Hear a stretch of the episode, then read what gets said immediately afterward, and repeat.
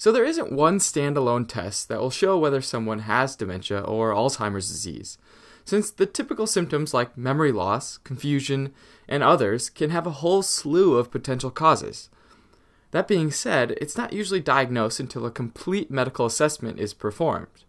But what all does that entail?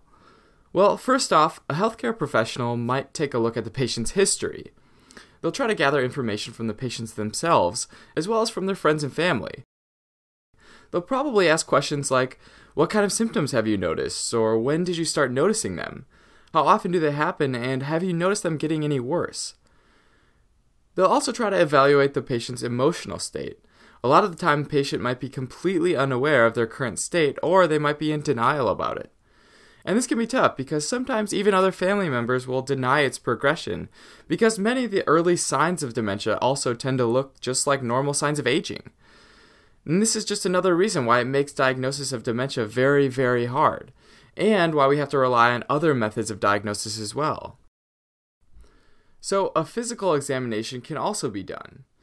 In these, your doctor will check things like your hearing or your eyesight, your heart and your lungs, your temperature, your blood pressure, and your pulse. And they may also take things like blood and urine samples. Information from these can help the doctor figure out if there are any other underlying health issues that are causing or contributing to the dementia itself, like heart problems and vascular dementia, or if there's another condition that's mimicking symptoms of dementia, since other conditions like anemia or depression, infection, diabetes, kidney disease, and others can all cause dementia-like symptoms, like confused thinking and memory problems. But besides physical exams, a neurological evaluation may also be done. And this will look at the patient's nervous system, and will test things like balance and sensory function using lights, and also your reflexes, using that tiny hammer and lightly tapping it on the knee. The doctor might also give the patient a cognitive or neuropsychological test, which are used to kind of objectively measure the patient's current memory, language skills, math skills, and other abilities as they relate to mental function. And one big one's called the Mini Mental State Examination, or MMSE. And this test can be particularly helpful in diagnosing dementia because it looks at orientation, memory, and attention. For example, it might ask to follow verbal or written commands, or write down a sentence spontaneously, or copy a complex shape. And depending on the score, a certain level of dementia might be suggested. Scores of about 20 to 24 suggest mild dementia, 13 to 20 suggests moderate dementia, and less than 13 would suggest a severe case of dementia. And typically, patients with Alzheimer's disease tend to drop 2 to 4 points on average every year. Another more simple test that might be administered is called the Mini-Cog test. In this test, the patient is asked to name 3 objects and then repeat them back to the doctor, like car, chair, and mug.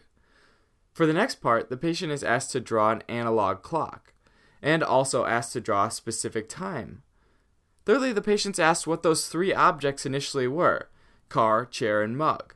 If the patient fails one or all of these tasks, it might suggest signs of dementia and may require further evaluation. Another potential test is the psychiatric evaluation, or mood assessment. They'll try to assess the patient's current level of well-being, looking for signs of depression or other mood disorders that can also contribute to symptoms that overlap with dementia symptoms. Finally, the patient might have brain scans. With a brain scan, the brain's actually visualized through techniques like computed tomography, or CT scans, or magnetic resonance imaging, or MRI. And there are several reasons why we might want one of these performed. They might be useful in identifying larger masses, like tumors, that can be contributing to the cognitive impairment. But it might also help in making a differential diagnosis, meaning that we'll try to look to figure out what type of dementia is at play.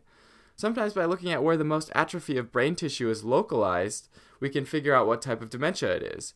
For example, atrophy that's localized to the hippocampus might suggest Alzheimer's disease, or the frontal lobe might suggest frontotemporal dementia. Or vascular pathologies that are visualized might suggest vascular dementia. And another reason for a brain scan might be to monitor disease progression.